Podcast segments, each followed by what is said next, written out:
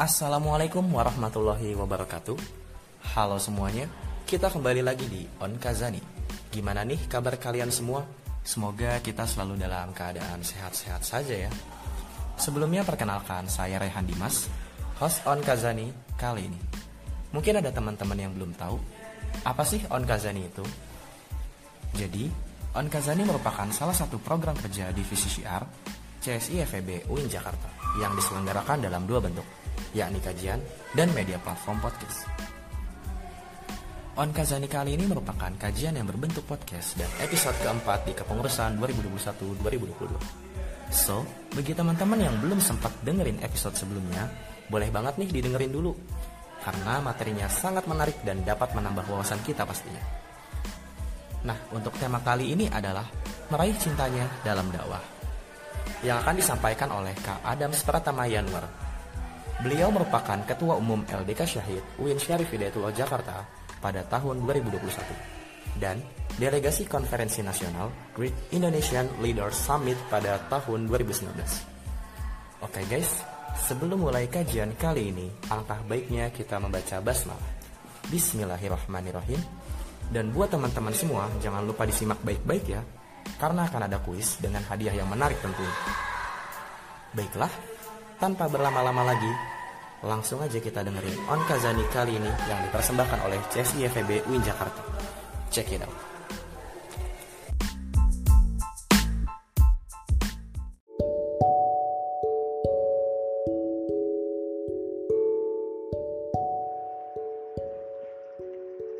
Oke, bismillahirrahmanirrahim. Assalamualaikum warahmatullahi wabarakatuh.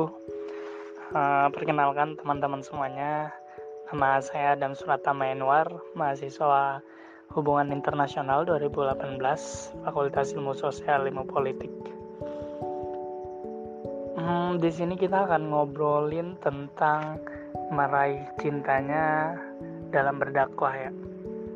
Uh, Sebenarnya kata-kata dakwah itu punya definisi yang sangat luas ya sangat general tapi pasti setiap orang punya definisinya masing-masing terkait dakwah. Dan saya mendefinisikan dakwah itu adalah satu hal satu kegiatan yang sangat indah gitu kan. Sangat nyaman saya di situ di dalamnya.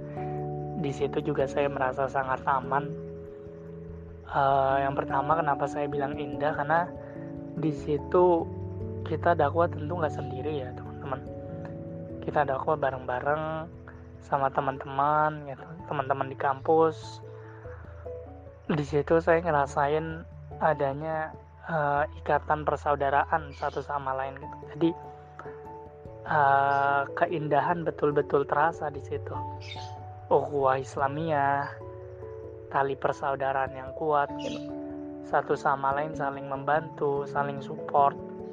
Nah, di situ indahnya dakwah gitu.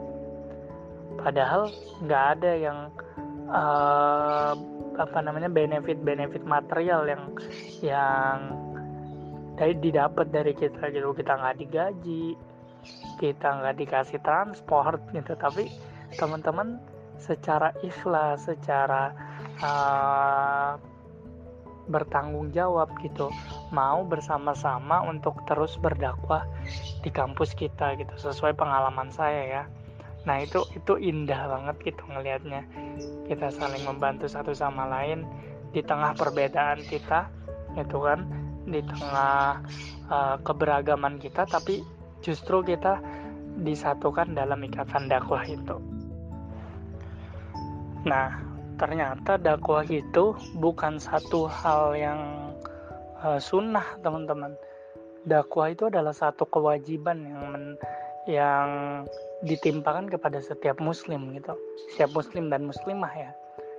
Karena Rasulullah SAW itu mengatakan gitu dalam hadisnya baligu ani walau ayah gitu sampaikanlah walau satu ayat itu kan artinya adalah kita itu diperintah sama Rasulullah SAW itu untuk menyampaikan apa pun yang kita tahu tentang ayat-ayat Allah, apa pun yang kita tahu tentang hadis-hadis Rasulullah. Nah, itulah dakwah, teman-teman.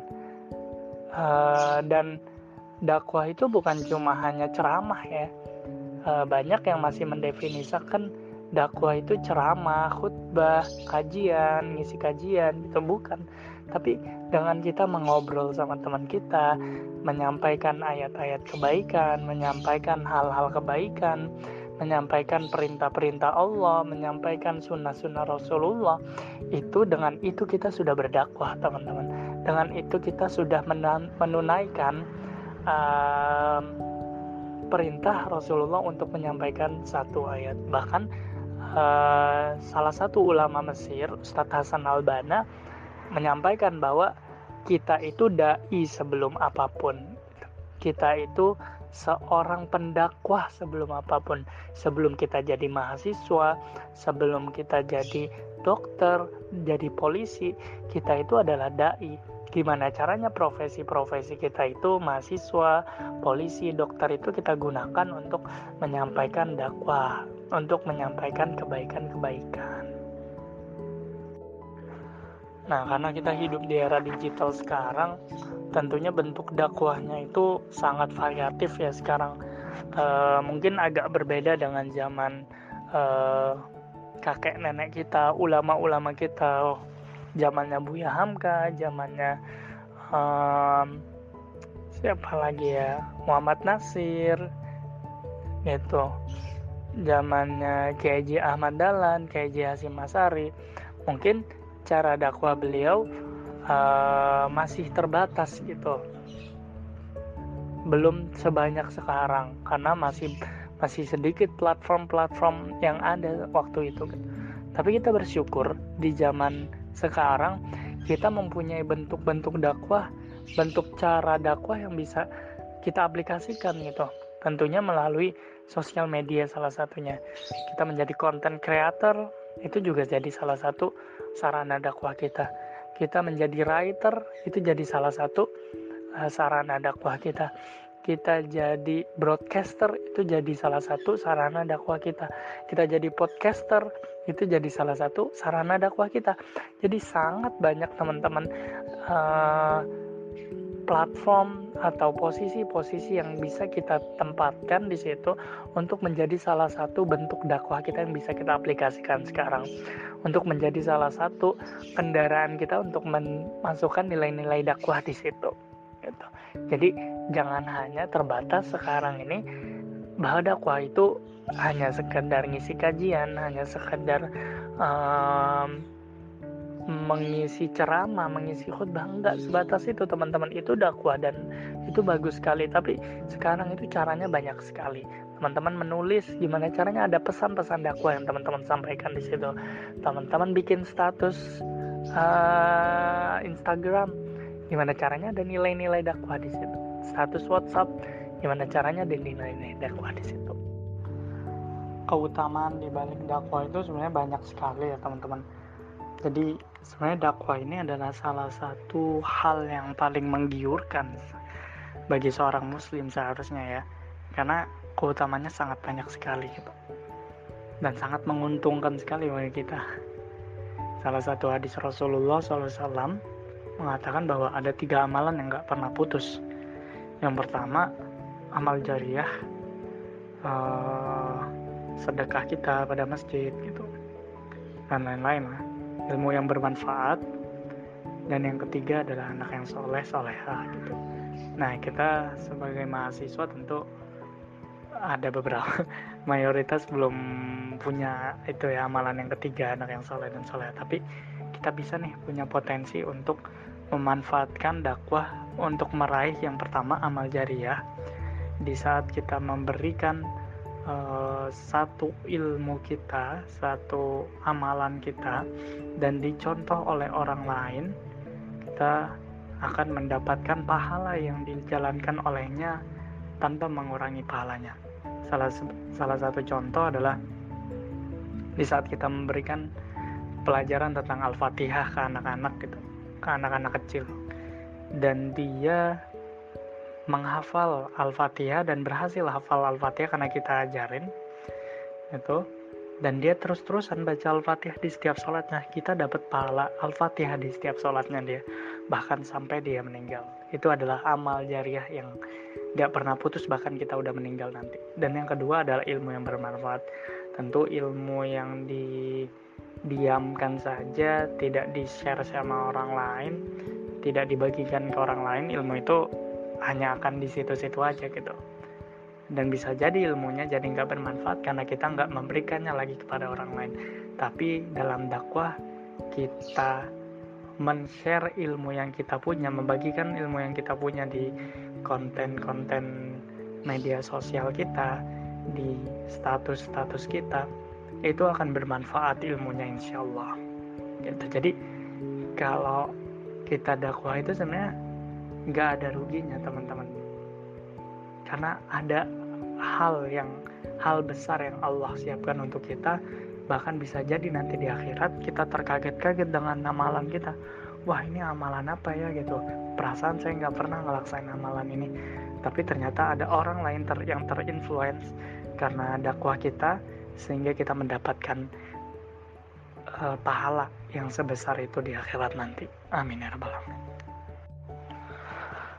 Ya, dalam dakwah itu tentu ada lika-likunya ya, ada hambatan, ada tantangan, ada ujian gitu. Tapi yakinlah bahwa uh, Allah itu menyiapkan kelas kita yang lebih tinggi dalam ujian-ujian kita. Gitu. Jadi uh, la yukallifullahu nafsan illa usaha. Allah nggak mungkin menguji hambanya di luar batas kemampuan hambanya. Allah nggak mungkin menguji kita dengan berat 10 kg tapi kita cuma kuat 5 kg nggak mungkin itu. Tapi uh, Allah itu akan menguji sesuai kapasitas kita. Kalau kita diuji dengan uh, uang yang sedikit dengan teman-teman yang kurang suportif dalam dakwah percaya aja bahwa Allah akan memberikan jalan keluar dalam setiap-setiap permasalahan itu gitu. jadi uh, semoga energinya akan terus mengalir ke teman-teman dalam berdakwah gitu kan teman-teman selalu termotivasi dengan ganjaran-ganjaran yang Allah berikan kepada orang-orang yang berdakwah itu sehingga lika-liku hambatan tantangan yang teman-teman hadapi itu kayak angin lewat aja gitu. Karena teman-teman yakin bahwa ada janji Allah yang besar untuk kita yang disiapkan di akhirat nanti kalau kita berdakwah gitu. Jadi udah aja gitu ngelewatin tantangan itu ujian itu dengan ya udah ini pasti berlalu gitu. Ini ada jalan keluarnya pasti ada solusinya. Gitu. Jadi kalau kita udah termindset dengan janji-janjinya Allah dengan semangat-semangat yang Allah berikan insya Allah apa pun hambatannya akan terasa mudah bagi kita